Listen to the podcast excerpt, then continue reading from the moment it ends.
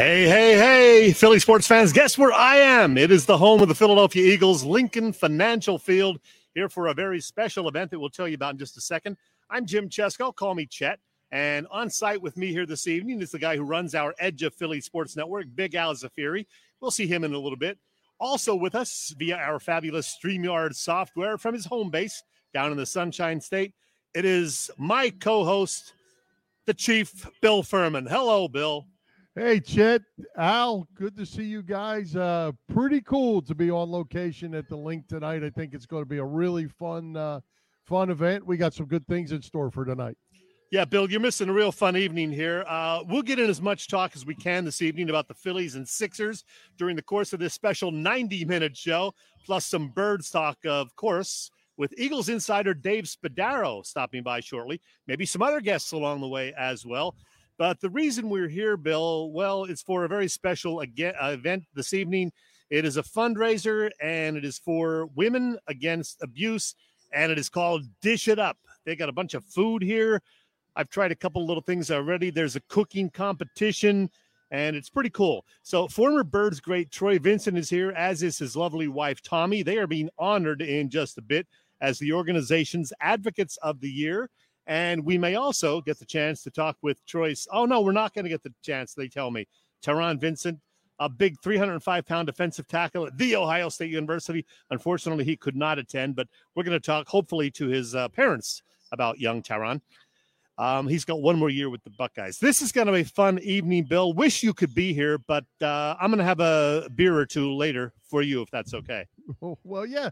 Well, go ahead. I don't want to be one to uh, keep you from doing that for sure.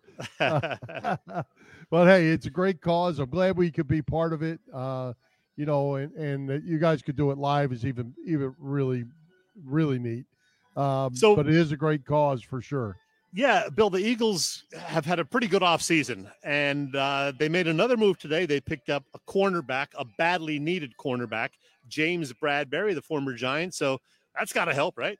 Oh, absolutely. I mean, you know, we talked a couple weeks ago when we did our draft review, and, uh, you know, we talked about having uh, picked up Reddick, and, and they drafted so well. The front seven certainly better than uh, than it is than it was with the guys they're bringing in, and now they're they're trying to strengthen the back end. Got to like that.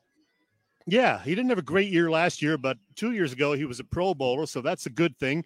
He's just 28 years old. I believe he's going to be 29 in August, so that's certainly not a bad thing at all. We're going to get the uh, opinion of Eagles insider Dave Spadaro in just a second. Let me see if I can figure out how to get Dave on screen. So you got him. Look there at that. Is. There he is. Technology. In fact, you can see part of Dave and me twice, which is pretty yeah. wild. Yeah, right. Hi guys. Dave, welcome. Hey, Dave. Did you get to sample any food tonight? I sampled all the food, and um, it was kind of cool. Like so, the way this this came about for me, Chris Parsons and I met.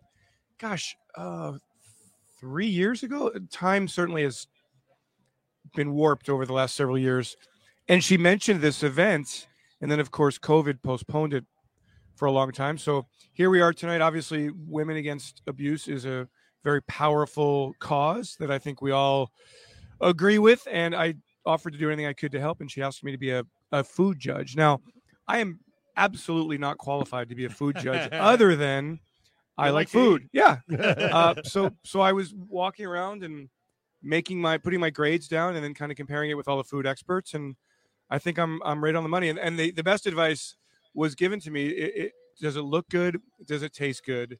That is how you judge food. so it's really not that impossibly difficult. It is a very subjective um, opinion. I guess uh, is that is that the right word? Subjective, objective. I had I just had three yeah. subjective. Objective. I just had three. I just had three pastries, three desserts that are blowing my sugar um, numbers right out of my out of my body. And that that on top of a really fun day with the Philadelphia Eagles with the news of James Bradberry. It's it's been a really good time to be a fan of the Philadelphia Eagles. Yeah, we, we just mentioned that. Uh, we're, we're going to let Bill ask you a question in a second, but another thing that's subjective is draft grades. And the Eagles had a pretty good draft, I think. A lot of people gave them an A minus or a solid A. If you can see on our screen here, you're seeing the five players they drafted Jordan Davis, Cam Jurgens, Nakobe Dean, and a couple others. Pretty darn good, Dave.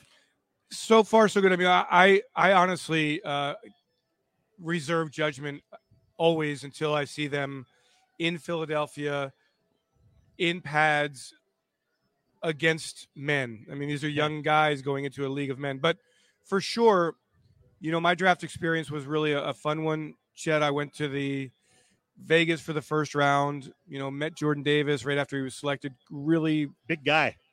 There, there are only a, a couple of men that I've kind of done double takes, and it was Reggie White. Jordan Mailata is certainly one of them. Um, Shawn Andrews at the time was a big guy. Jordan Davis is right up there. I mean, he's a, a massive, massive young man with a great personality. And then a few moments later, learning that we made the trade to get AJ Brown made that first night a rousing success. And one thing I think that's cool about the grades is that I've, this is my 25th year with the team.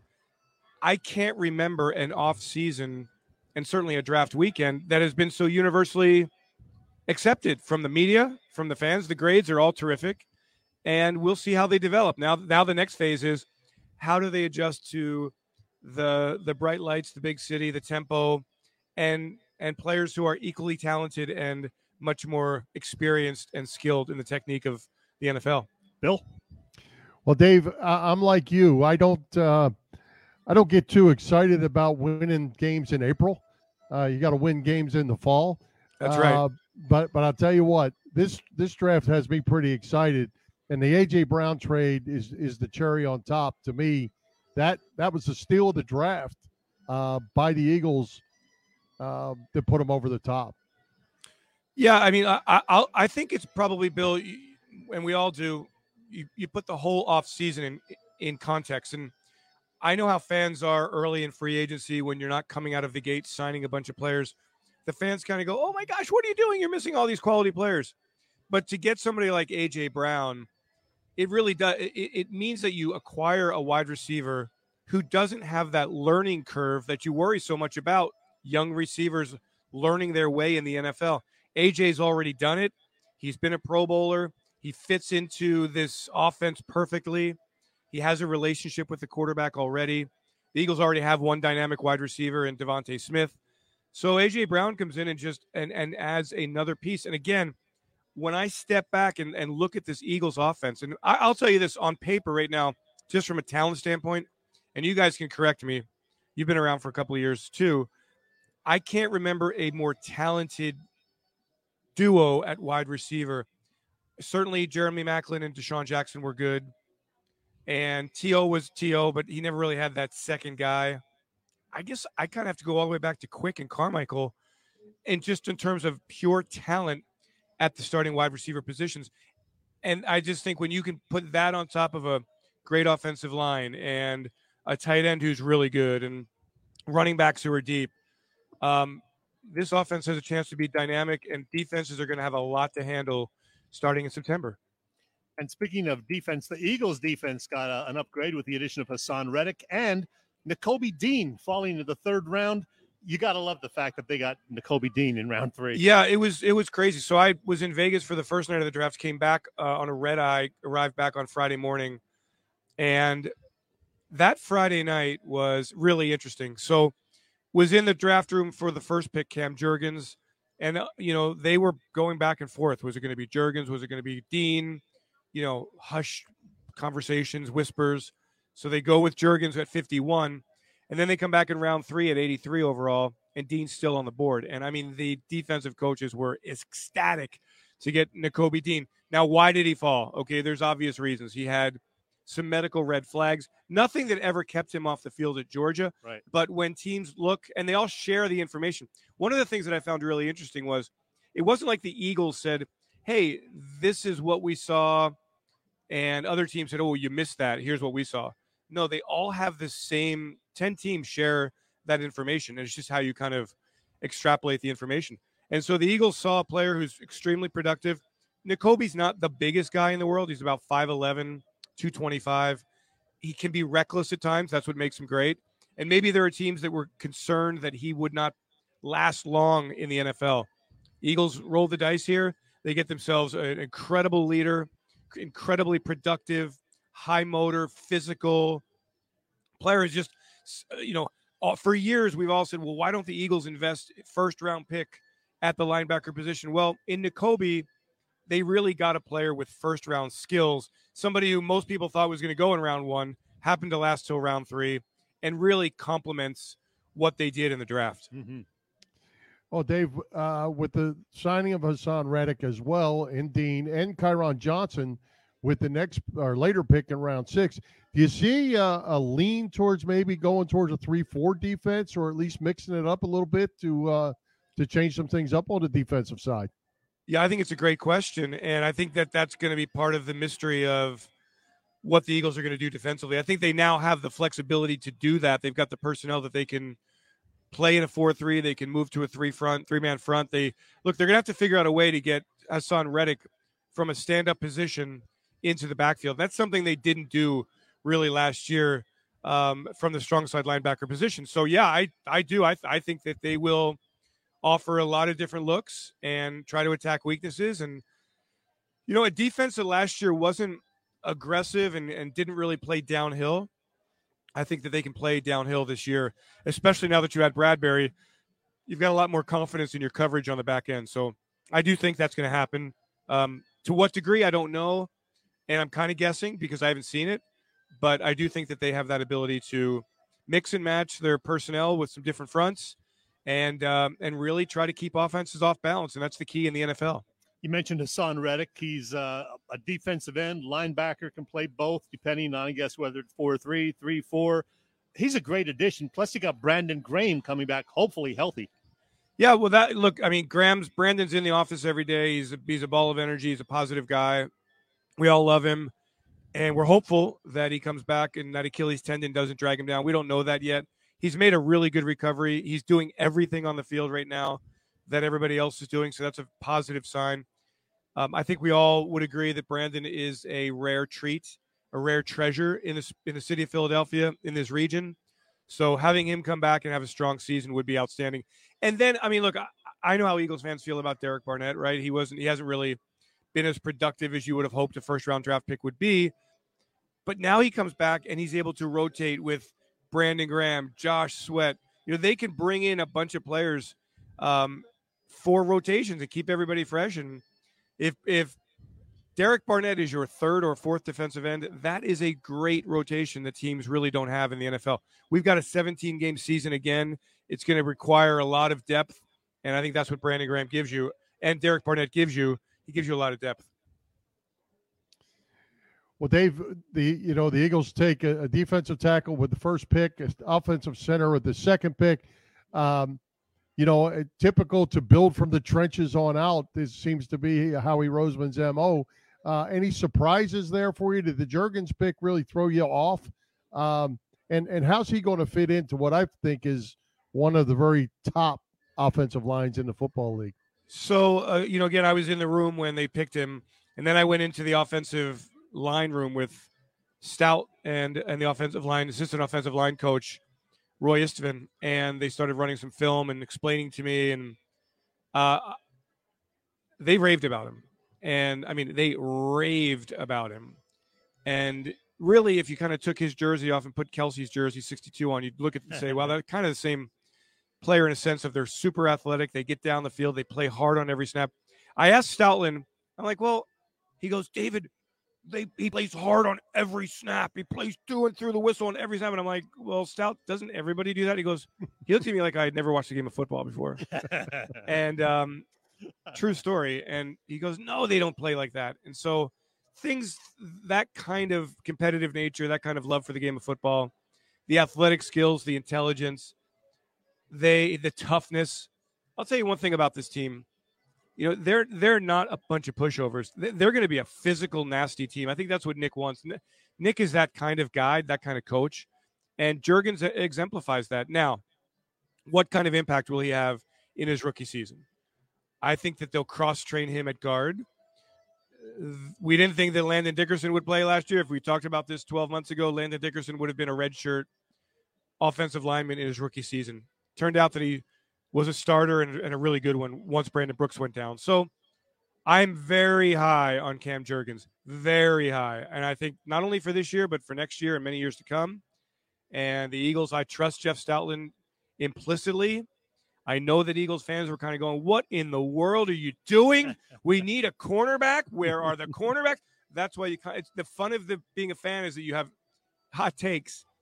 But the reality is, as a team, you kind of have to plan it out. And the Eagles really planned it out, knowing that Bradberry would be free, hoping that they could strike a deal with him. And at that point, in, in the second round of the draft, I'm glad they stuck with their board.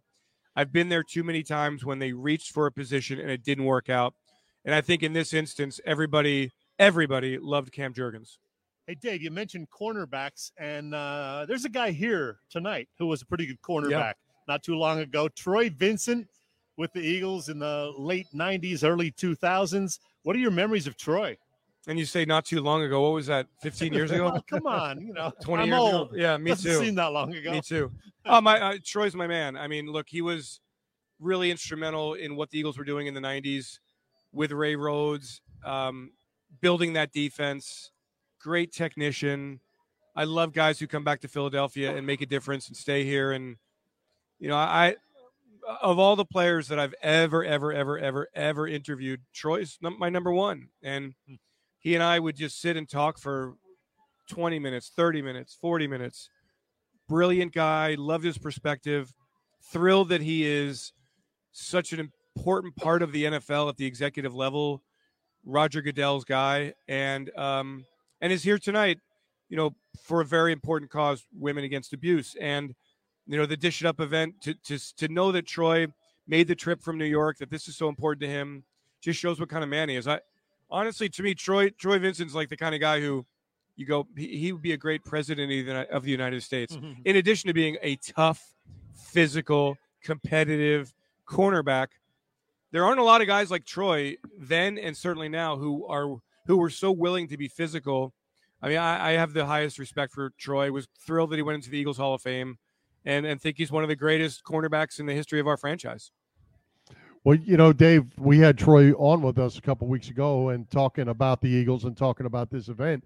And I said to Chet after after listening to Troy for about twenty minutes, I said, uh, many many of the guests along the way I have not met, and I said that's a guy I have to meet.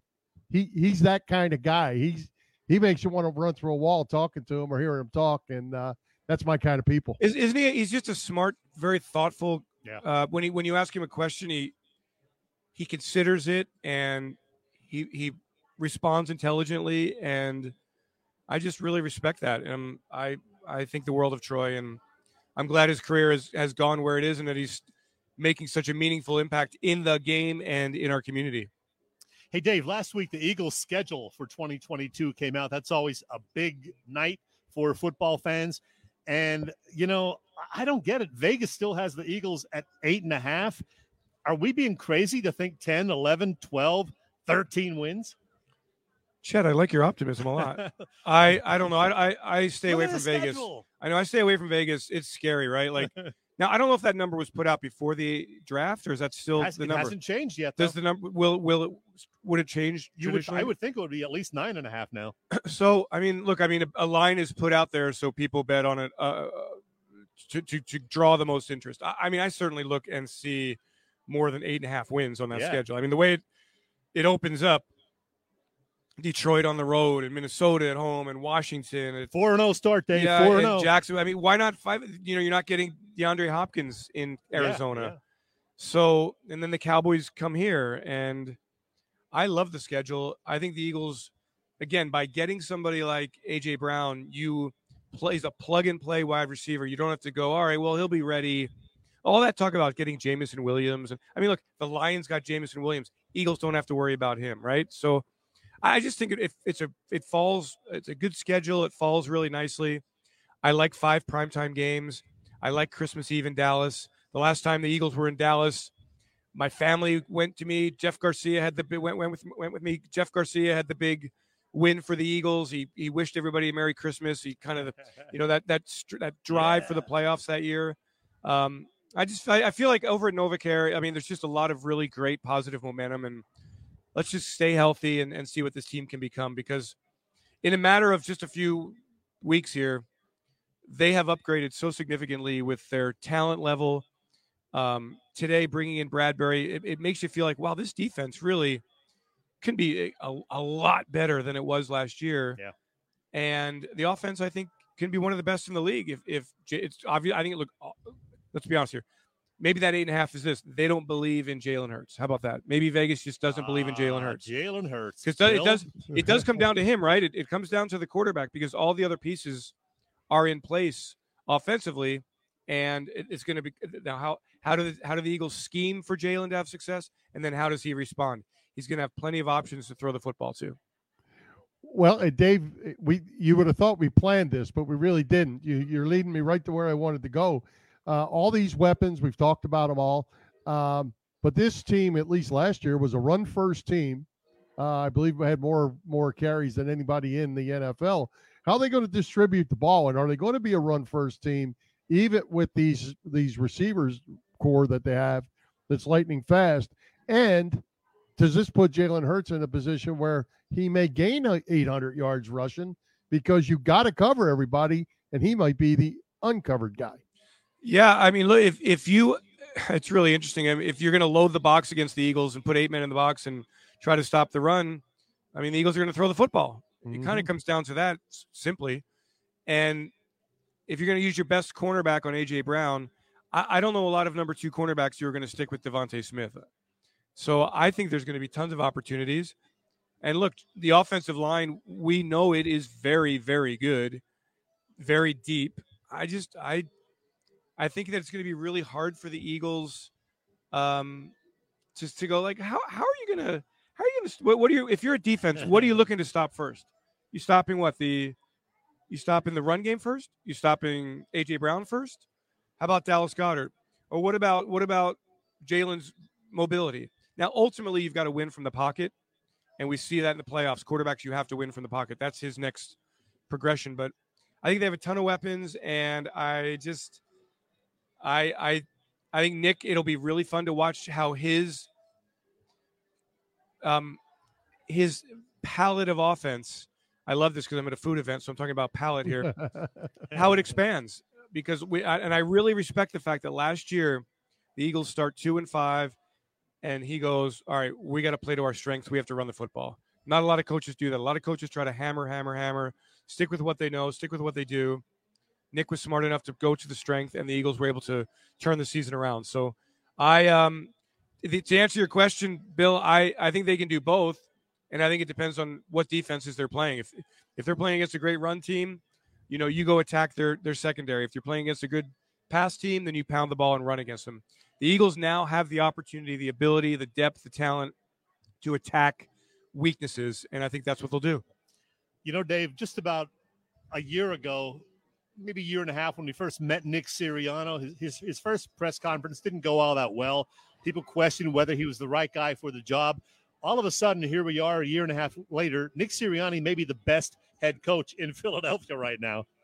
Well, that doesn't. Uh, that's uh, he's only a second year. It's kind of well. Look, I Joe how he, Girardi, not a fan favorite. Doc Rivers, people want to get out of town. best GM. Flyers don't have a coach. Yeah, Eagles. Eagles have the best GM and the best head coach in the in the in the city for sure. I mean, there you go. most most accomplished. Um, I guess Doc has been to the playoffs a bit.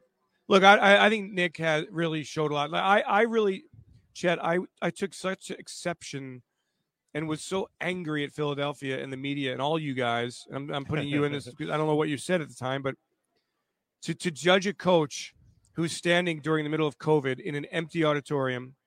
All right, so imagine this: he's in an empty auditorium. There's a big screen with a bunch of media guys looking at him through the screen, and he's trying to make eye contact with the camera. He's trying to read from his statement, and he's trying to, in that moment, thank every person who's ever helped him along get to that point to, to reach the the title of head coach in the NFL. And so he stumbled over some things. And I mean, I he's been so great with the media. I, you look at the way he he responds to the media. They were he he did the seeds, you know, planting the seeds Yeah. analogy last year. Now everybody had fun with it, but nobody has ever given Nick a hard time at a press conference. He's really he really knows how to work it, and the reason he does is because he's just a genuine, normal, no polish guy. Chip Kelly came in and tried to be slickster. I know everything. I'm a genius. And it worked for a little while. He, he was a jerk, but he was winning football games early on, and people kind of gave him a pass. But he, if, if you asked him a question that wasn't a great question, he would jump down your throat. Oh yeah. That's not what Nick's all about. And Nick, Nick, it just loves football. He lo- he's he's grateful for the opportunity. He he really I, I, at NovaCare. There's music everywhere.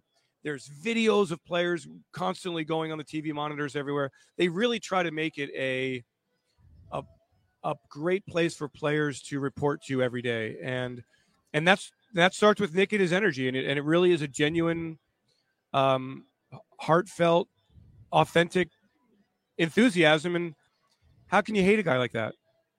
Bill, you got one more for Dave? Yeah, I have one more question, Dave, regarding the rest of the NFC East and the draft and the offseason. Uh, it looks to me like the Eagles, by leaps and bounds, uh, passed over all the other teams in the NFC East who are struggling anyway.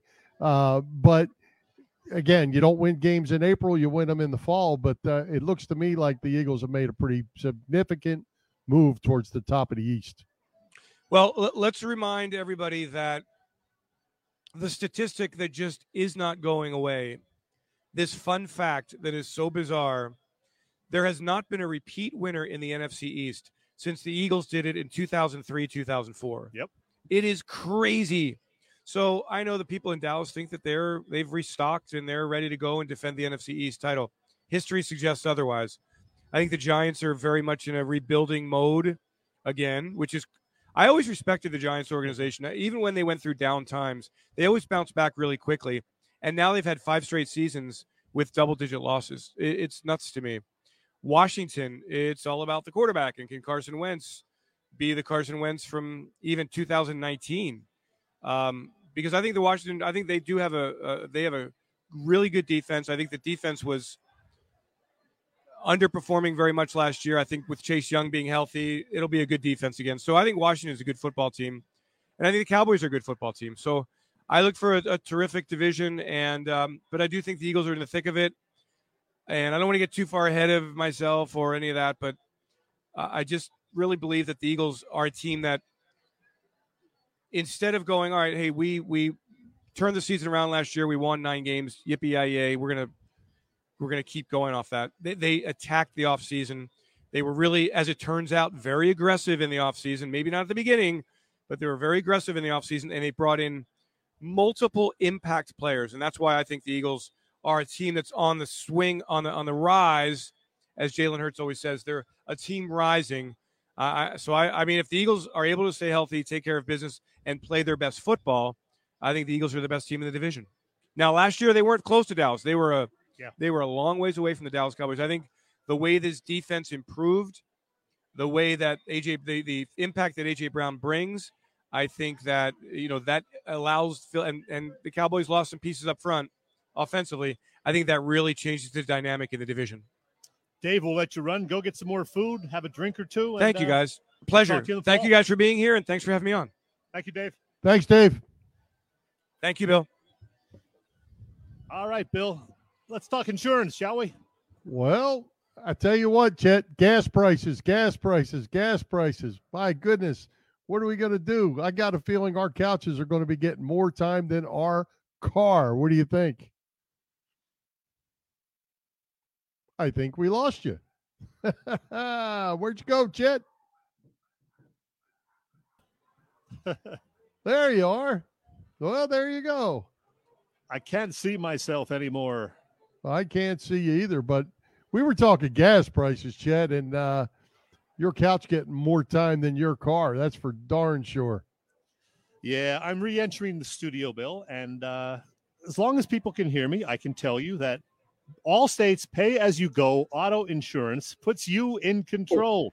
You, you only pay for the miles you drive with the same full coverage that a traditional policy offers. Pay per mile insurance gives customers greater control of their insurance costs. See how much you can save with pay per mile car insurance by calling your local agent in West Chester, Pennsylvania. That is Dave Lavoy. Call Dave at 610 430 0700. Once again, 610 430 0700 and start to save more now that you are driving less. Thank you, Al. All right. Well, Chet, I don't know, man. Your Sixers, let's talk about them. They let you down. Uh, they let us all down.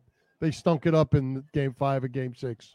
Uh, you're going to make me talk about the Sixers. Well, I guess that's better than talking about the Flyers anyway, Bill. Um, all right. The, the Sixers, very disappointing. Um, fourth second round exit in five years. The other year, of course, it was a first round exit. I can't believe it. I'm very disappointed. Um, you had some things to say last week about Joel Embiid, Bill. I'm going to bring you on the carpet for that. You kind of alluded to him being, I don't know, soft or not a winner, not a take charge guy, not a guy who makes other players better. Tell tell your story, Bill. Go ahead. Well, I, I didn't say soft. Okay. Uh, he he's gotten over in my mind. He's gotten over the soft part. He did play injured. Um, kudos to him for that. But um, when the money was on the line and he had to be big in game five and game six, he was not able to do it. The guys around him were not able to do it.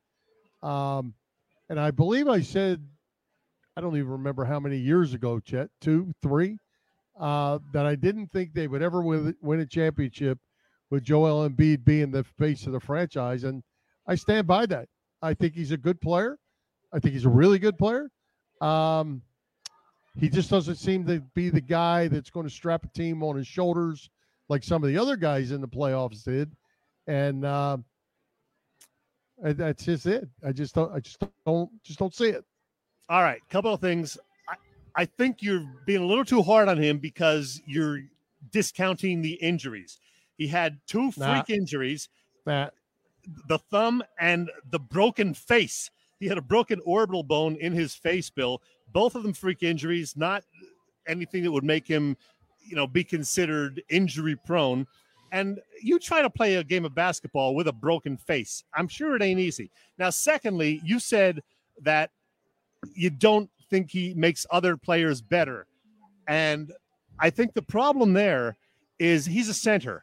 Okay. Guys that make other players better are typically guards or small forwards like Magic Johnson, Michael Jordan, etc.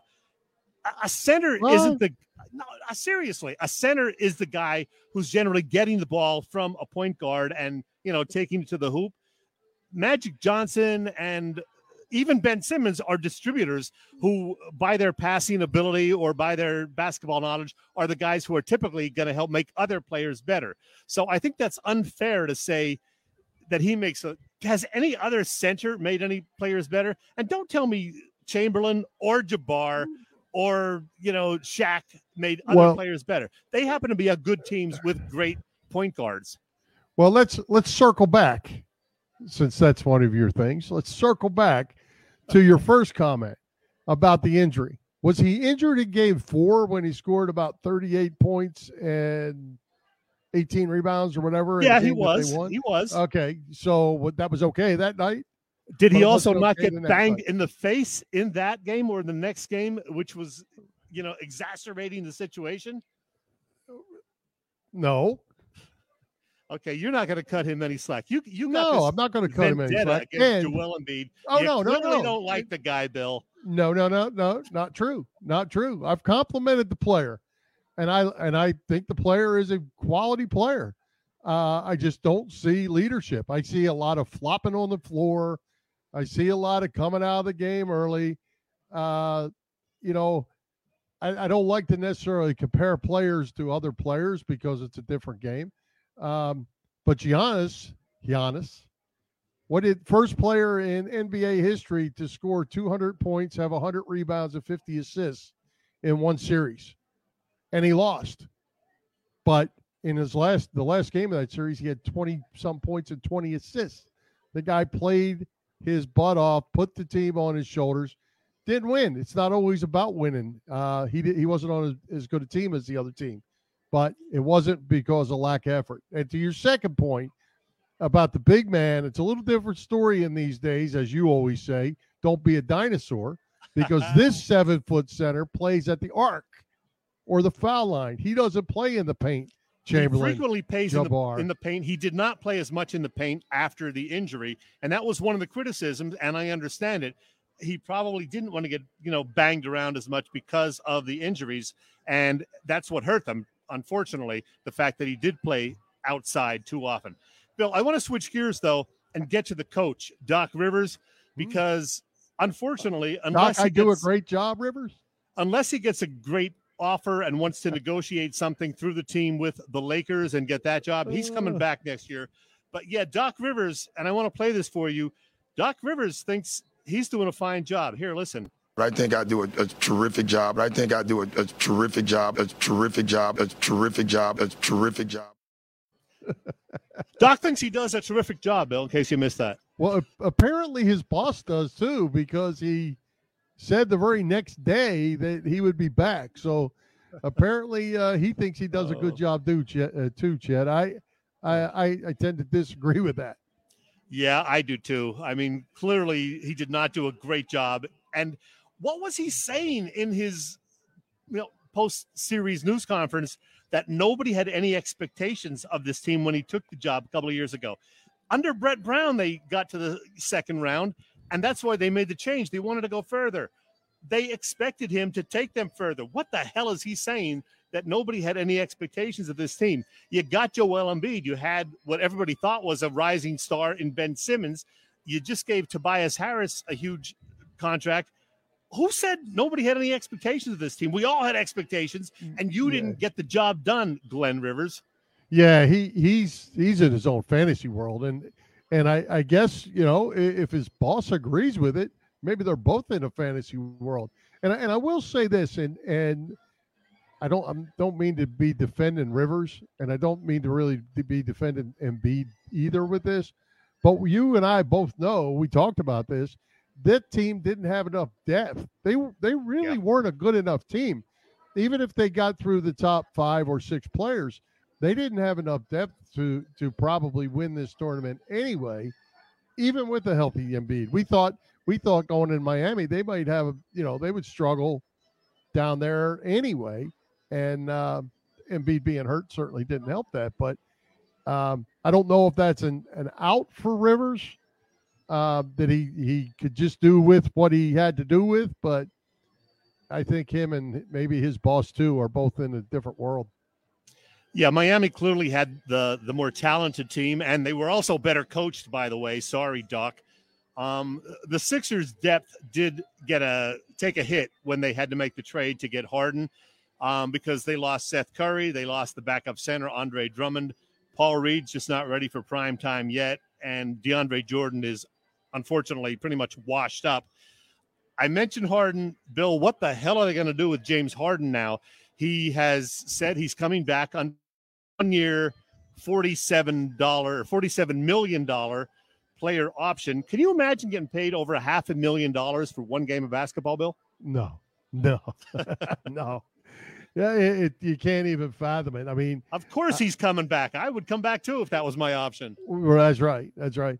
I, I don't know. You know, um, I, I don't think you can build the team and make the team better if you've got to tie up forty-seven million dollars on him. And you know, and I think the the fans, I think, were a little rough on Harden one way or the other. It could because it was all it all turned into being about him. And if they won and he played good, it was oh well, we finally got what we expected. And if they didn't play well or he didn't play well, it was all Harden's fault. What a what a bad trade this was, and blah blah blah. Um, you know, I, I don't know what you do. You know, my take on Harden, I was not excited about making the deal before it happened. And once it happened, I said, well, look, they got Simmons out of town, which is the bottom line. That had to be done. Maybe Harden will help them. And then after I saw, you know, the first game, I was all in. I was. I said, yeah, this guy's going to help us. I actually put money on them winning the Eastern Conference. I didn't win that, obviously, um, because, you know, he played four or five great games. And then he started to look not like a 32 year old James Harden, but like a 42 year old James Harden. Looked nothing like the guy that we saw in Houston or even Brooklyn last year. So, unfortunately, now he is going to apparently be coming back for at least one year. They better not give him any kind of a max extension. If they give him any kind of an extension beyond one year, it better be for a discount because he's on his last legs, unfortunately. 32 is old in the NBA for a point guard. Yeah. And, you know, we, uh, early on, we saw a lot of, of things with about leadership and some different things he was providing. Uh, it didn't sound like, at least that wasn't being reported later on like it had been early on. Um, yeah, early on he was helping Maxey. We saw him, you know, coaching the players on the bench. Didn't hear quite so much about that later on, but Tyrese Maxey's a keeper. Harden is going to be here. Joel Embiid. I mean, some people want to trade him now because they think they can get something in return, but you got to give him at least one or two more years. He's under contract. Beyond that, I mean, Harris could be traded if they can find a taker. There are no other locks as far as guys coming back next year on the Sixers. Yeah. Well, and one other thing, uh, you know, when when he didn't play, Joel didn't play those first couple games. We saw some other guys step up. We saw Harris play real well. He did. Uh, Harden was playing okay. Uh, Maxey was playing good. When you know, this is a problem with the NBA to me as a whole is uh, when you have that one guy and he's your guy now all of a sudden he's the one getting the ball. Harden doesn't take a shot in the fourth quarter or, or hardly uh, because we're going to rely on our one guy to do everything. And, you know, those aren't the, you know, you just, you just can't get it done that way. Everybody needs to step up and play as a team. Back to that chemistry thing I always talk about. It certainly yep. wasn't there when they needed it at the end. You know what I got, Bill? I got some food here. So I'm pretty excited oh. about that. Yeah, people right. just came by and gave us some food, which is cool. Hey, uh, Sixers have what's going to be a very interesting off season, but I'll tell you, Bill, it is now in season as far as what's going on over at the Irish Rover. And I'm going to tell you about the Irish Rover right now, Bill. Uh, they recently, because we're now starting to see some warm weather, they have opened up their outside patio and it is officially open now for the spring and summer. And of course, there's always lunch specials, dinner specials, happy hour specials, and yes, always 24 beers on tap. I'm going to stop there this weekend, as a matter of fact. Mark your calendars, everybody. Next month, June 19th, it is back, the Father's Day car show. I don't think they had it the last couple of years for obvious reasons, but it is back June 19th the great Father's Day car show at the Irish Rover Station House. Check the website for details, irishroverstationhouse.com, or you can just pop in. The Irish Rover is on Bellevue Avenue in Langhorne. And Bill, I got to hear this one or two more times because we love Ray.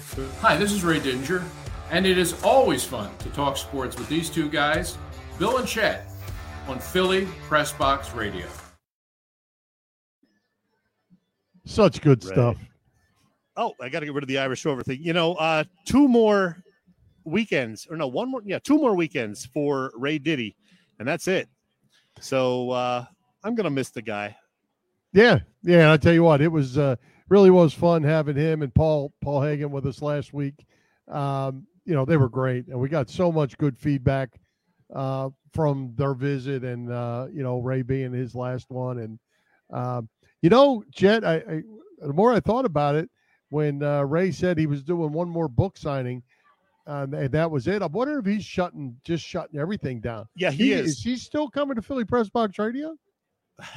Uh, not for a while. Although, although he is bringing back uh, Tommy and me this summer, and it's going to be over in Hershey, as we mentioned last week. So maybe we can coax him to come on again this summer to talk about that. But otherwise, he said he is pretty much shutting it down. He's going to do very, very few interviews. Otherwise, uh, he's not going to come on any shows just to talk about the Eagles and whatnot. So if it's for some kind of special thing, maybe. But now he's pretty much shutting it down. So hey, good for Ray. And you know he deserves the very best. And heck, he's one of the greatest guys we've ever met. He's one of our most popular guests. He was on with us 19 times. And you know, now that I think of it, Bill, uh, I'm going to eat my food. But while I do that, I'm going to play this little thing that we did with Ray last week, where I gave him some retirement tips. Not that you asked, but I have a few suggestions for you to help you enjoy retirement. Okay. Now you can let me know I'm afterwards. If if any of these sound appealing, you can let me know afterwards. Okay. All Number right. one, finally take up Glen Macnow on his offer to pay for a Netflix subscription and binge watch TV shows every day. That's one thing. Number two, Not be like. Joe, Go on. be like Joe DeCamara and watch and rewatch all seven seasons of The West Wings, start to finish, 17 times. No, probably Not happening. Number three, make your overdue comeback, Ray, and join another professional softball league, resuming your memorable career from back in the late 1970s. Tell everybody, Mm. Ray, what was what was your nickname back then? The vacuum cleaner. Because you were a great defensive. I, uh, I, I actually, I actually was a halfway decent third baseman. Not a lot of power, but I could, I could, I could pick it. Number four, create a TikTok account and post daily dance videos of yourself. No, I have no idea what that is. Number five, track down Christie Brinkley and tell her, you know, even though you're married now, that you could still maybe do that lunch that didn't happen 42 years ago.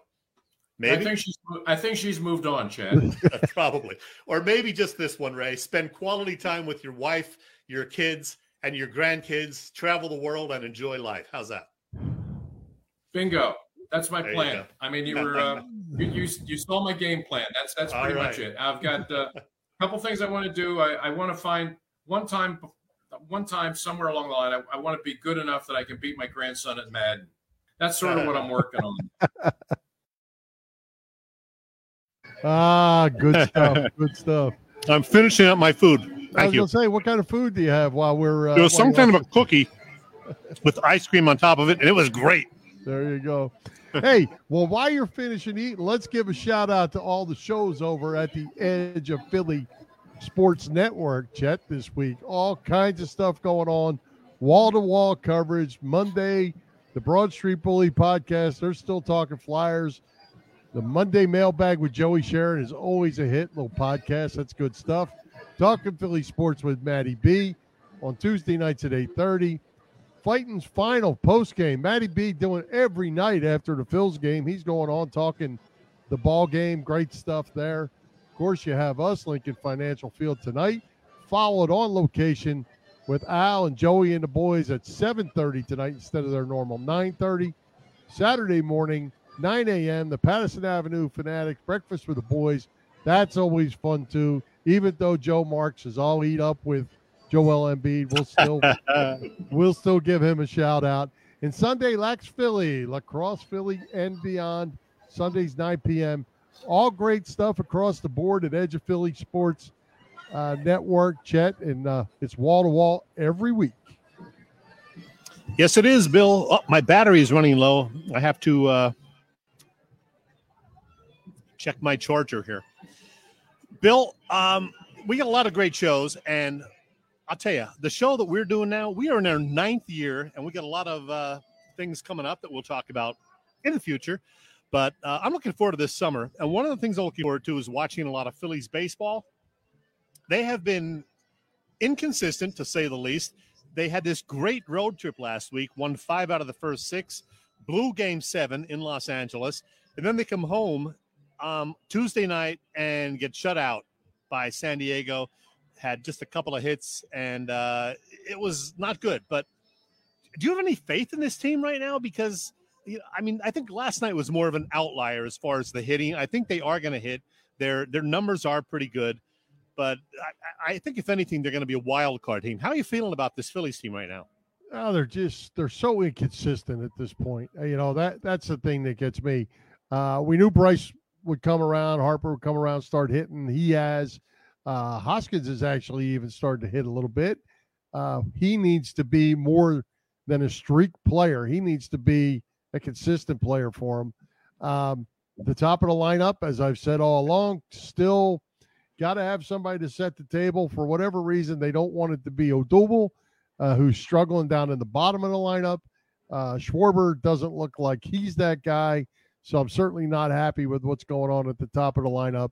Uh, Alec Bohm is hitting the ball and has continued to hit the ball, so I like that as well. But um, you know, the pitching for the most part, Aaron Nola can't buy a win. He's got plenty of leads, uh, leaves with leads, and then they lose the game behind them. So um, I don't know, Chet. They they got a good game from Eflin again. They're getting good pitching from from for a couple others.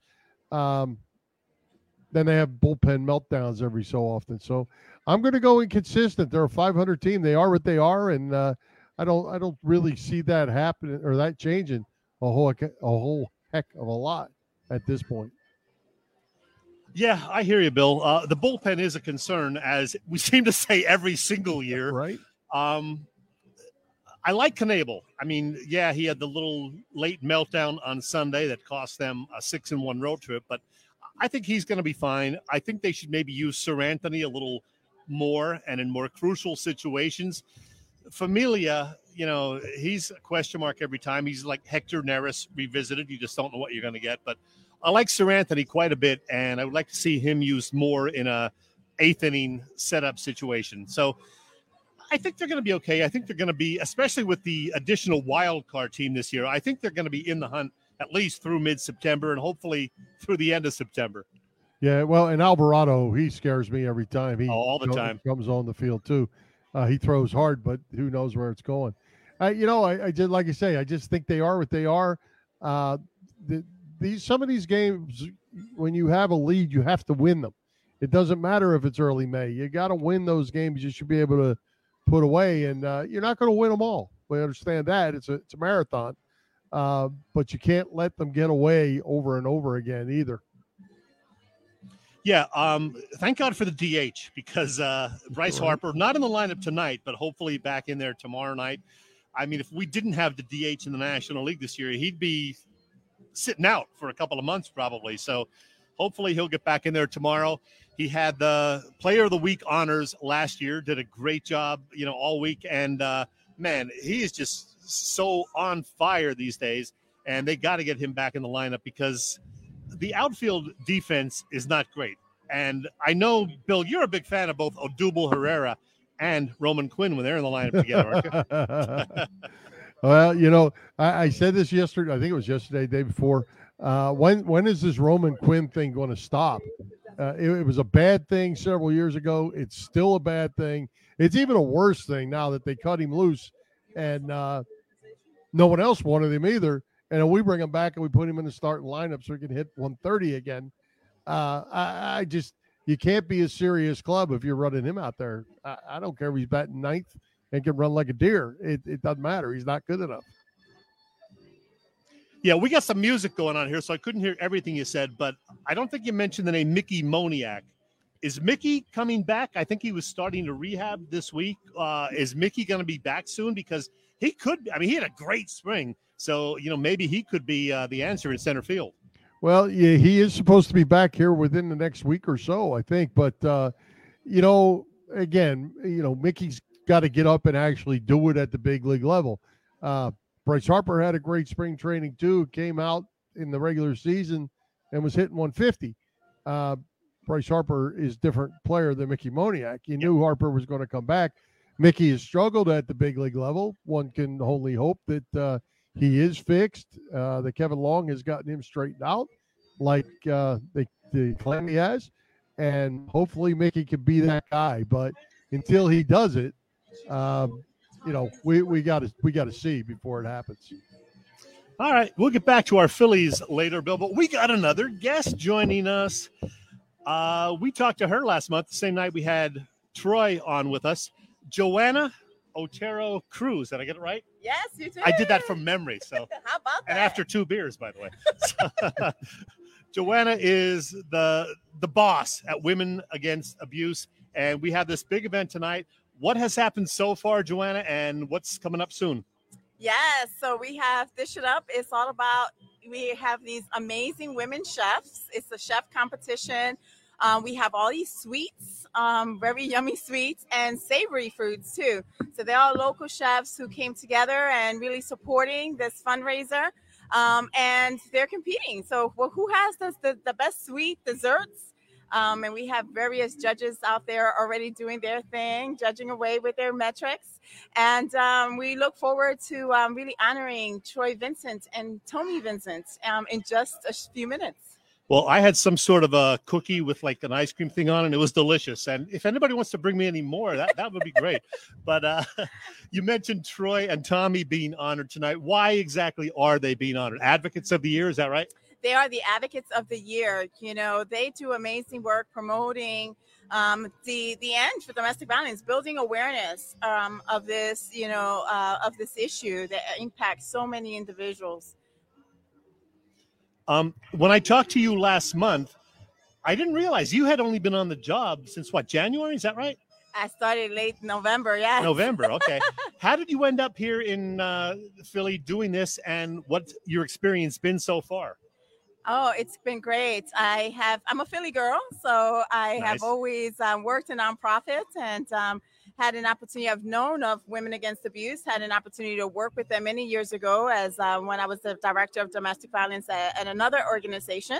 Um, so you know, in Philadelphia, they're the only safe haven. So obviously, I knew of them. Um, and uh, for the past six years, I've been working with the government um, under the Kenney administration, and um, this opportunity presented itself.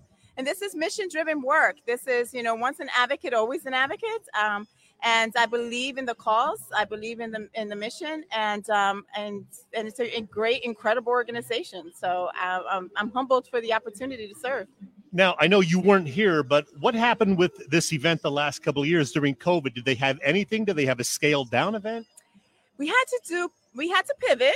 We went Yeah. virtual like many different organizations and so they did what they had to do to to change the event um, a, a little bit. Um, the last one that they had in person was in 2019 like many organizations. So we're happy to be back in person I talked to you uh, last month about this, and you told me some numbers. The problem is very serious in the Philadelphia area. Area is it not? As far as domestic abuse, Absolutely. One in every three women are, are abused or experience domestic violence. In Philadelphia alone, we have over 100,000 calls to, um, due to domestic violence um, to 911. So the numbers are definitely um, staggering. Um, and unfortunately, in 2021, we saw an increase in homicides as a result of domestic violence, more than doubling um, the previous year. So at a time that we were telling people to stay home and isolate, they were staying home and isolating with their perpetrators. So things definitely with added stress and exasperated the matter. well, Joanna, I know the program is starting in about ten minutes, but Bill, do you have one final question for Joanna? I, I wanted to throw this up on the screen uh, uh, from one of our viewers, Joe Howe, puts up there, and maybe we can get an ex- quick explanation. What do you mean by safe haven? It's Uh, a great question. That is our shelters. So in the city of Philadelphia, we operate the two shelters that are available for individuals that have to flee um, dangerous, um, dangerous, violent relationships in Philadelphia. Very nice. All right. Well, Joanna, the program's going to start shortly, and uh, you're going to be on stage, so I'll let you run. Thank, you so you. much for stopping by. Great to meet you in person. Thank you. How cool was that, Bill? Yeah, that's great. I tell you what, what a cause. And uh, you know, when the thing about those kind of these kind of events, Chet, uh, for us regular people out going to work doing our thing every day, the statistics that get thrown out uh, are mind-boggling. You know, you you're, you're not in the middle of it, so you don't really understand it or appreciate it. But when you start throwing around numbers like she just was, um, it's mind-boggling to what's going on out there in the, in this this case especially.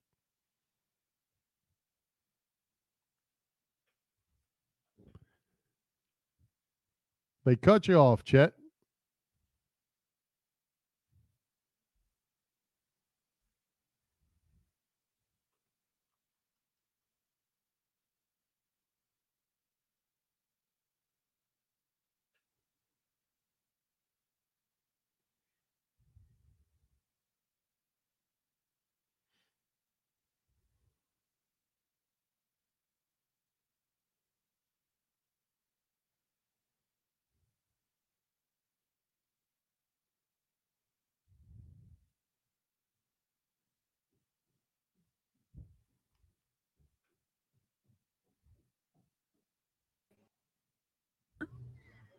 Joe Tucker, where are you from, Joe? Uh, Philadelphia, And your organization? the Tucker Law Group.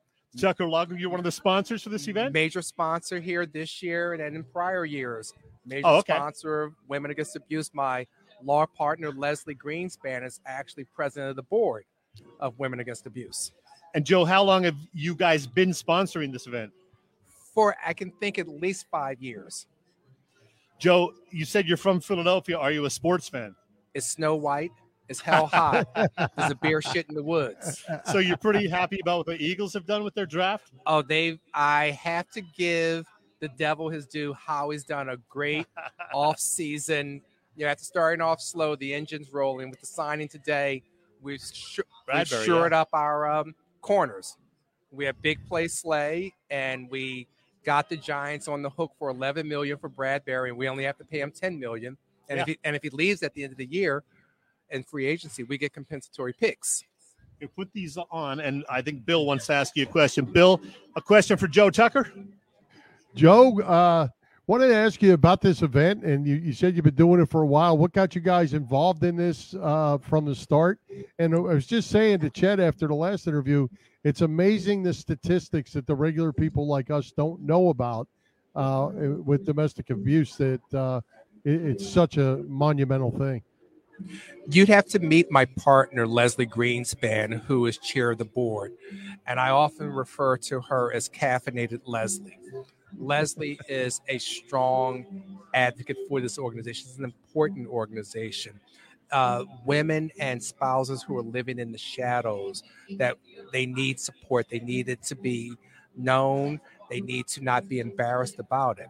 And when you begin to understand the great things that Women Against Abuse is doing in Philadelphia and what it's doing for uh, domestic abuse and spousal abuse, it, it really saddens you, one, what happens, but two, it gives you a sliver of hope that what Women Against Abuse and what a fundraiser like this can do for these people who have been who have suffered through domestic abuse. Joe, where have they held past fundraisers? Were they here or were they elsewhere? this is our first time here. You know, we have Troy Vincent, Yeah. Eagle Great here, who is our advocate of the year. We've held it at various places in Philadelphia. Um, V or Vi, I, I, I'm blanking on the name. It's on South Broad Street. It's VIE. I'm forgetting the name. We've had it at the Bellevue. We've had any number of places. The food is always spectacular, uh, often featuring women chefs you know, which is uh, another good thing about this. We're empowering women in an area where generally you've not seen women um, promoted. All right. Um, did you try some of the food? Because there was some food competition here tonight. Did you get to sample some of it? Any particular favorites? I, I start off with dessert first because life is short, so I eat dessert first. and they must have set it up for me perfectly because when you walked in, they had the dessert trays. So I grabbed myself some beer because what goes better with dessert than beer? I hear you. you know, a double a double pale ale and sample desserts. Everything here is just so good in the bite-sized portions that they're in. Well, Joe, thank you so much for stopping by. Again, your organization, the law firm, The Tucker Law Group. Tucker Law Group. Are you are you like the head the head man there? I don't I wouldn't say I'm the head man. Uh the the firm is dominated by women. Uh-oh. Well, I My- know how that goes. Yeah, my name just happens to be on the door. kind of like the- my house. There's just the two of us right now, but it's still You- dominated by women. you know, you know, happy life, happy happy wife, happy life. You That's know how that it goes. happy women lawyers in my office. I'm happy. All right, Joe Yeah. Tucker, thank you so much Yeah. for stopping Yeah. by and enjoy the rest of your evening. Thank you very much. Two things I have to say. Yes. Support Women Against Abuse and E A G L E S Eagles. All right, go Hey. Eagles. Joe Tucker, good man. All right, Bill. Good we, we're having a good time. Are people just wandering by? I'm hoping that uh, Troy will stop by at some point. Would love to see Troy and his uh, lovely wife, Tommi. Absolutely. I mentioned the Kendall Golf event. Uh, Leslie, Yeah, you know, you know, we didn't have sound for your Kendall bite. There. what? No, Why not? I don't know, but you didn't see me keep going like that because we couldn't hear you. I, I don't know why. Well, let me, let me just say once again that the Kendall Crusade one on golf event is coming up May 31st, 2022, White Marsh Valley Country Club. All the information is at kendallscrusade.org. Did you hear that, Bill? Heard it. All right. Absolutely. hey, hey, Chet, uh, why we have a few minutes because I think you're waiting on another guest, possibly, or maybe Troy. Uh, rest in peace, David West. Yeah. Uh, another veteran stadium veteran, uh, Phillies veteran who's passed away with brain cancer. That list is getting long, Chet. Those there's a lot of uh, a lot of points on that on that chart now, not just the one off. That's for sure. Yeah, that's a shame. He's what I, I, couldn't hear, but I think he is the seventh to have uh, died related to brain cancer. And you know, you you wonder was it something in the astroturf, the chemicals that they used? Uh, but that's a shame. I mean, we know about Vukovich and Dalton and some of the others, and now David West. And you know, as you said, it's a shame and too young. Yeah, absolutely. And uh, you know, it's funny because you know everybody's pointing to the vet now as a as a thing, uh, but we're not hearing about football players that had the same problem. So I'm not I'm not sure it's real or not, but uh, there there's sure a lot of coincidence if it's not. Uh, this Philly team has been hit, or Philly organization has been hit Yeah. really hard. Yep, and uh, you know, I was looking up David West statistics. 1993, he played nine or ten years in the bigs, and he was, to be honest, a pretty mediocre picture pitcher. But in 1993, he was great. He was a Yep. setup man. He was six and four. It was the only year his ERA was under three, and he was a guy who was crucial to their success. And of course, they made it to the World Series thanks in part to contributions from David West. Absolutely, absolutely. Key key member of that squad for sure. So, hey, Chet, you want to talk Flyers? No, why? There's Although Barry- you know there are some head coaches available now. Maybe maybe they'll hire an actual head coach, one who can you know help get them back to the playoffs. There's some big names out there now, Bill.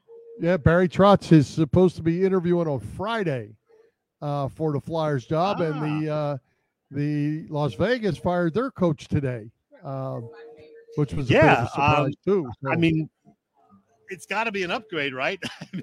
I, I I don't know. You know, you got to got to have some players out there. That's for sure. I'm not sure they got enough of them yet.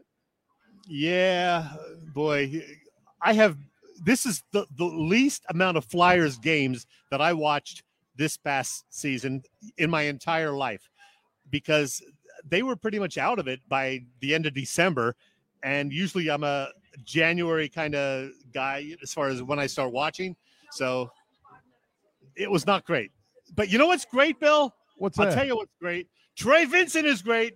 And Troy Vincent's going to sit down with us right now. So Fantastic. this is pretty cool, Bill. Yeah. Troy Vincent, I'm Chet. That's Big Al. And Bill is going to be talking to you also on here. Thank you so much for doing the interview with us last month. And congratulations on being here tonight and being honored as one of the advocates of the year, you and Tommi. Well, thank you. We are excited to be here. We're thankful for being here. I saw a lot of uh, family members, friends, and a lot of business owners. And it's always nice coming back to the Linc on a nice day. It's not humid. You know, you're not sweating. People smiling. People's happy. I don't have to talk about an Eagles loss or what didn't happen on, you know, the last the previous day. But it's a good day. Well, Bill, you got a question for Troy? Well, Troy, first of all, congratulations on the award uh, or the honor. Uh, certainly something that we we uh, took your passion away when we talked to you uh, just a couple weeks ago. So I'd just like to say congratulations both to you and your wife on this. Well, well th- thank you, Bill. And it's uh, my wife and I. We are again. We're we're very thankful and honored to be a recipient. But the real champions, Bill, are are the the men and women. You know, Joanna. You know, leading the organization, the board members, frankly, the survivors, the children and and, and young ladies and and even young men that have. Uh, that have had experience uh, violence, whether that's domestic violence or sexual violence. Those are the real champions and I just lend my voice and my platform. Uh, one football question. What did you think of the Eagles draft? I know you're a big shot NFL guy now, but you're still an Eagle at heart. What do you think of the Eagles draft and the addition of A.J. Brown? I actually thought they, I thought the Birds had a, a, a good draft. I actually talked to Howie about this after Ah, getting getting that linebacker in the third round. I invited him to the draft ah, because I had every indication that he was a top 20 pick. This the young man was is a is a top was a top 20 pick projected. The big fella they got up front, that's that's that's special. You know, you got a cornerstone, especially with the transition of, of Fletcher there. I was really impressed. Now, I like Jordan Davis. We still have to score some points. At the end of the day, the teams that win at this level, they minimize penalties. It's about field position. Your quarterback has to be able to generate points week in and week out from the pocket. I agree. Hey, Bill, you said you always wanted to meet Troy. You got him here. One more question for Troy from you. Yeah, Troy, I, I wanted to say about uh, the NFL as a whole. I, I, think you can answer this. I'm not trying to trap you here. Uh, little little different uh, way things are being done. Trading Pro Bowlers like AJ Brown, Tyreek Hill, uh, some of those kind of guys. Business is a little different in the NFL these days, it seems. Uh, and and in this case, advantage Eagles getting AJ Brown. Yes, but that's the beauty. That's the evolution of the game. We think about, hey, listen, when when when Freeman McNeil and Reggie White was even talking about free agency, everyone thought it was going to ruin the National Football League. Hey, fast forward, I, I to be a free agent acquisition. I felt like my time here was was well spent. Now, hey, doesn't matter. And we tell this to all the young rookies. You are not going to end with the team that you began with. That's the reality of the National Football League. And just because you're an all-star, all-pro, the likelihood of you moving to going to a different team is high. I'm gonna give you one reminder. Okay.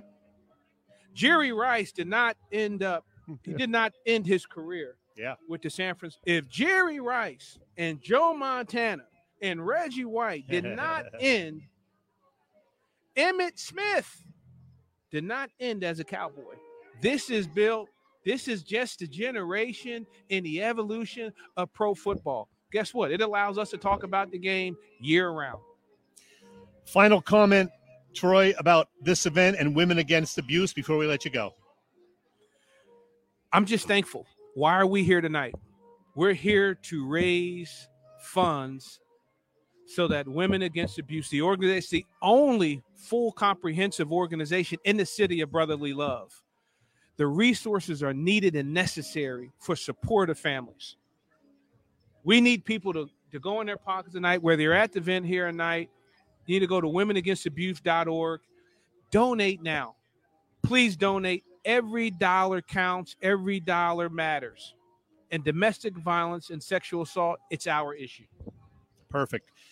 I'm going to let you run. And Bill, while Troy exits, I'm going to play a little Dick Vermeil talking about the Hall of Fame.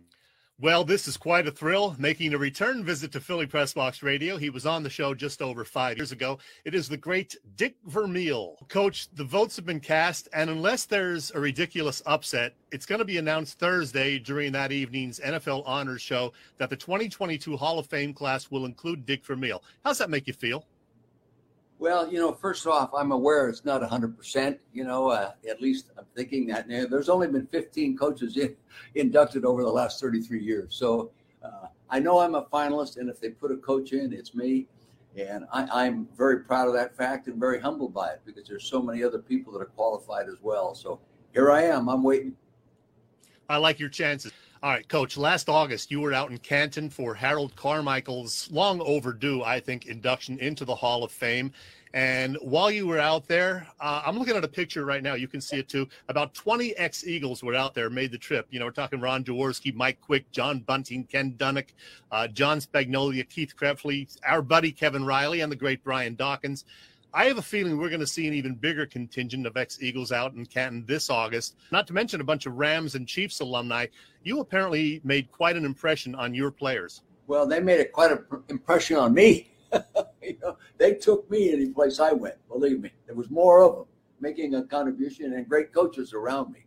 Uh, you know, I'm very close to a lot of my players. I was just visiting the other day with Keith Krepfle and Frank LeMaster and had a great time with them. Yeah, no, yeah, those guys did a great job for me, and hopefully I did a good job for them. And I've always believed in building sincere, honest relationships and, and coach the hell out of them. You know, my motto was make them sweat on the field, make them happy off the field. Hey, coach, when the Eagles beat the Patriots four years ago in Super Bowl 52, I'm guessing that as a former coach of the franchise, you felt some of that special feeling that all of us fans felt, did you not? No question. I really did. Uh, it touched me.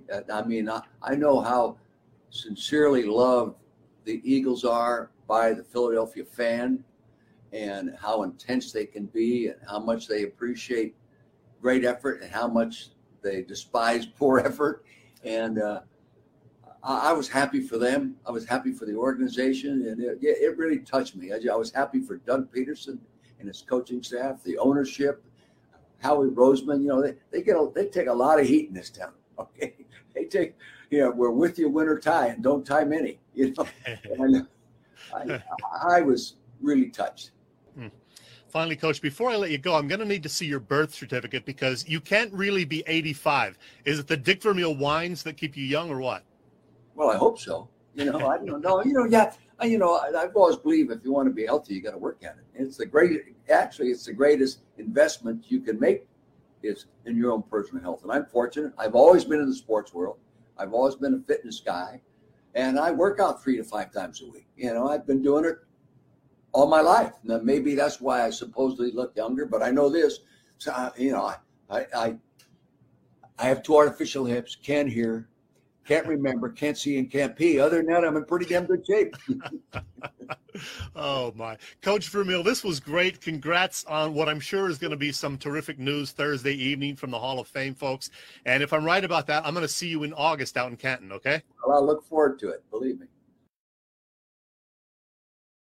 Boy, that, that, that's great every time you hear it, no?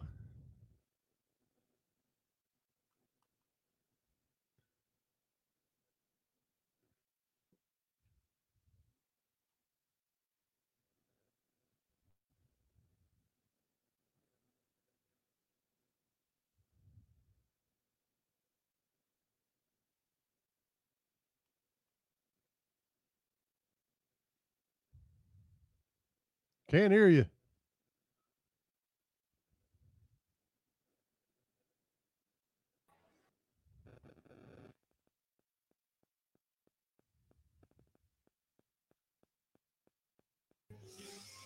There you go. There we go. I don't know what happened, but uh, I, I, was I saying Troy is Troy was great, and some of our uh, viewers noticed that as well. Troy, a class act, brilliant guy, said Corey. Thank you for all you do on and off the field. Yeah, really good to talk to him. So, uh, boy, we are just rolling along, Bill, and we're actually only like 10 or 12 minutes away from the end of our show.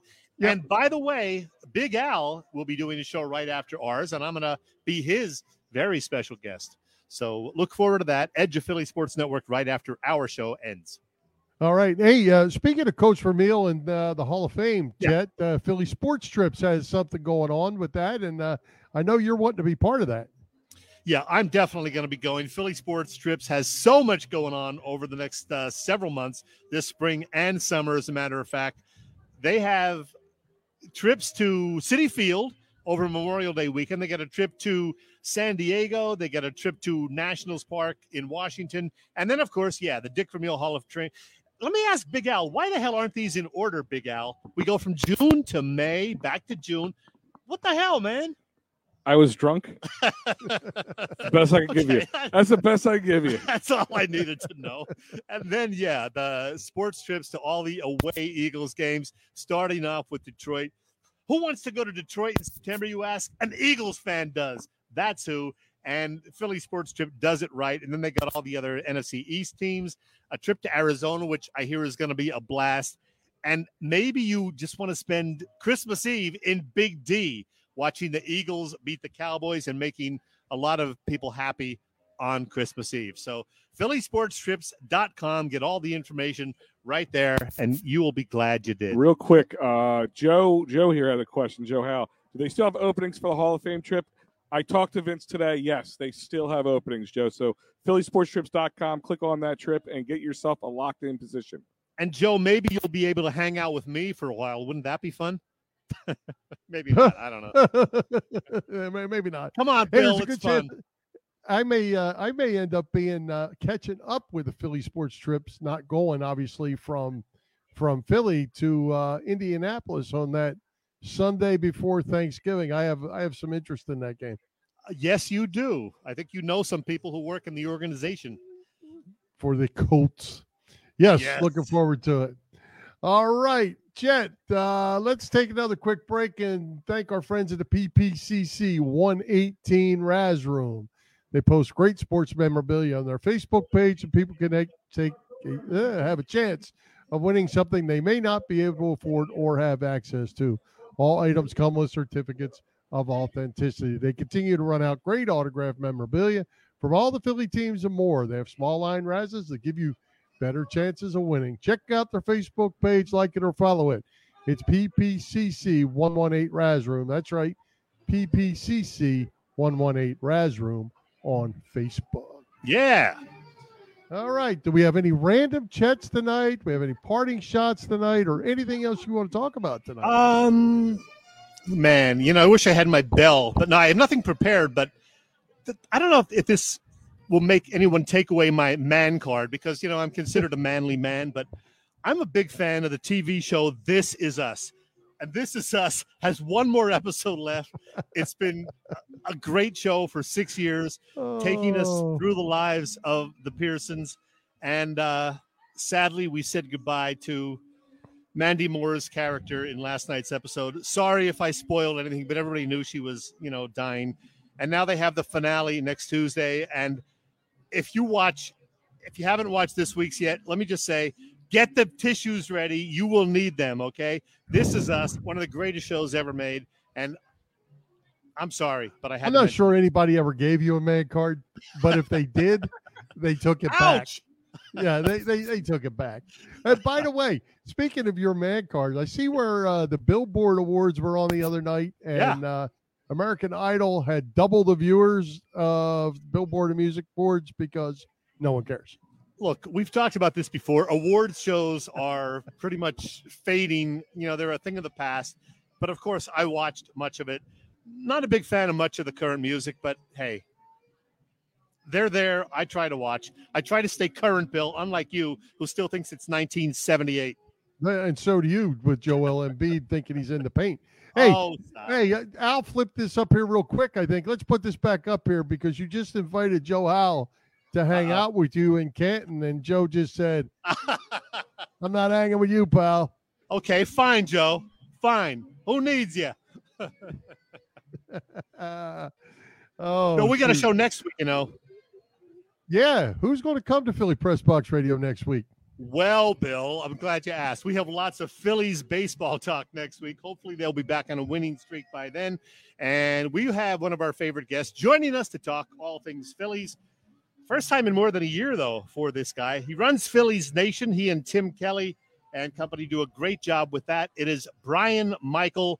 Always good to talk Phillies and more with Brian Michael. So, there next week, back at our regular time, by the way, 7 p.m. Wednesday. Not at the Linc, unfortunately. They will never have me back again. Speaking of which, Bill, let me just add to that. Um, they may not want to have me back here again because I have been coming to the Linc since 2003 when it opened. I saw a Springsteen concert that's that August before the Eagles played a game here. The first six times I came here between 2003 and 2011, the Eagles won. Okay. I was a perfect 6 and 0. Now, since 2011, I've been here seven times and they've lost six out of those seven games. So my record, no, seven out of eight. My record is now seven and seven. I've actually lost seven out of the last eight times that I have been to the Linc. The Eagles do not want me here anymore, but I'm going to try to come back anyway this fall. Yeah, I think it would be, probably be wise for you to stay home. You could stay home and watch reruns of Game Six of the Sixers game. Ah, I believe single game tickets go on sale June 2nd, from what I've heard. So uh, I'm going to try to get tickets for at least one game, maybe two. I'm thinking Steelers and Eagles this year. Yeah, Steelers will be good. I Yeah, think and that- I think tickets going to be hard to tickets going to be a little hard to come by this year. I think there's a lot of excitement. game, yeah.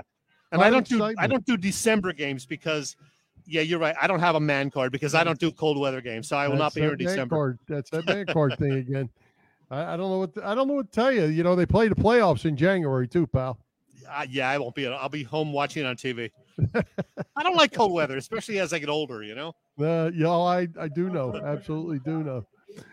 All Bill, right. they're going to start their program here. It's getting loud, so we're going to wrap it up soon. But uh, do you want to talk about anything else? Nope, I am good. If you are good, let's wrap it up so they can uh, do their show. You guys can enjoy, maybe get another snack, another beverage, and uh, Enjoy yourself. let me see. Uh, oh, one other thing, I will see some people this weekend at the MM Barbecue. Eight great bands over in Camden at whatever it's called now. They've gone, I think, undergone like eight name changes. Uh, they are now the Freedom Mortgage Pavilion. Used to be the BB&T. Used to be the Sony Blockbuster thingamabob, but I'll be there. Disturb the headliner, Pretty Reckless, among others. MM Barbecue 2022. And don't forget, right after we wrap up, Edge of Philly Sports Network comes up on uh, Facebook and YouTube and wherever else. Big Al Zaffiri, and he's going to be joined by some old guy. So Some other guy. Check that out. the other guy. Edge of Philly Sports on both Facebook Live, live on YouTube, and wherever else you find Edge of Philly with Big Al. So wrap it up, Bill. All right, we've hit the end of the show. Hour and a half. That flew by, Chet. Let's thank all tonight's special guests. They were Great awesome. night. Our sponsors, the Irish Rover Station House, Bob Sullivan's LakeYourAge.com, PPCC 118 Raz Room, and Dave Lavoy of Allstate Insurance in West Chester, PA. For Jim Chet Chesko, this is Bill Furman. We hope you enjoyed the show. We'll join Philly Pressbox Radio next Wednesday at 7 p.m. You can see us live on Facebook. Listen through our website, phillypressboxradio.com, on blogtalkradio.com slash phillypressboxradio, on Google Podcasts, as well as Apple Podcasts, iHeartRadio, and all the others. With that, high hopes, Philadelphia sports fans. Chet, Al, take it from here. Have fun. Have a good night. I hope he had